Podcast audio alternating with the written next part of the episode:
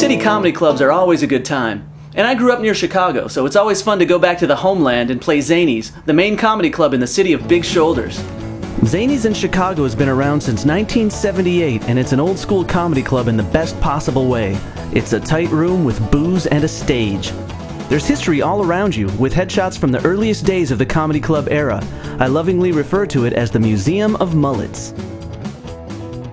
Female mullet. On the weekends, crowds line up down the street, and all five weekend shows were sold out. The shows themselves follow the traditional club format with a host, a middle or feature act, and a headliner. The good thing about doing five shows in a 30 hour period is that you really get to fine tune your material in front of a receptive audience. The downside is that you do that material a lot. Like, oh no. Oh no. Oh no. Oh no.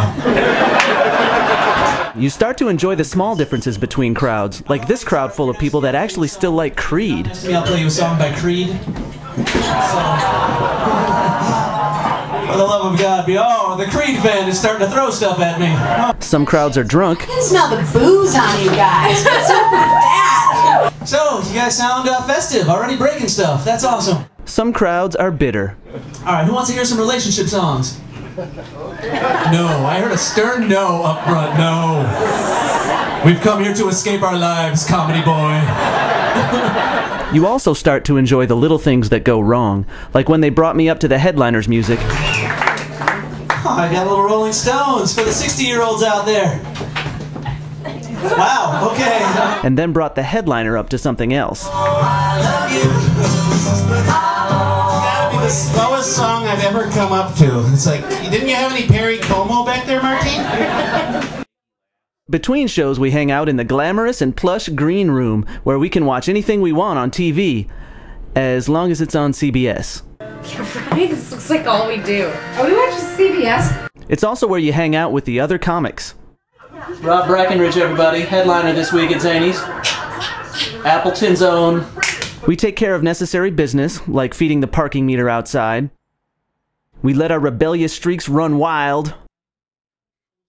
And we partake in the sumptuous comedy club cuisine, though that comes at a price. Uh, it's always dangerous when you're at a comedy club. This is one of the risks. You can step in nacho cheese, as Brooke has. And slide. Oh yeah, that's uh. We have a lawsuit on our hands, I think. That's uh. These shoes. Comedy's a dangerous business, Brooke. I could have died. I, I, I admire the way. I, Could have died. I could have died. We also gossip about the audience. There was uh, a group of women who looked like they were uh, in a minimum security prison two, two weeks ago. Here, even the box office woman warns us about a potential troublemaker bringing a group into the late show. in the front. Uh huh. He wanted to sit in the front. Oh shit.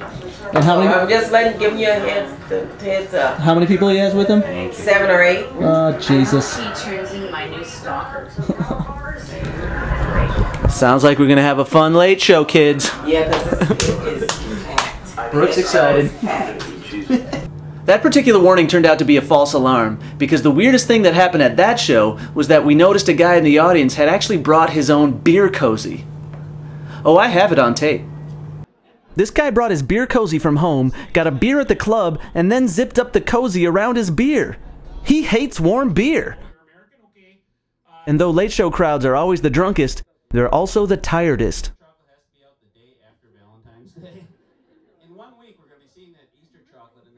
But if the crowd is loaded, that means the staff and the comics are doing our jobs, because it is a business. Which doesn't make it a bad thing. If the club didn't make money, I wouldn't have a place to perform. And it's great to perform at a place that not only helped create the comedy boom, but also survived it. Very few clubs can say that. So, in the immortal words of Wesley Willis, rock on, Chicago!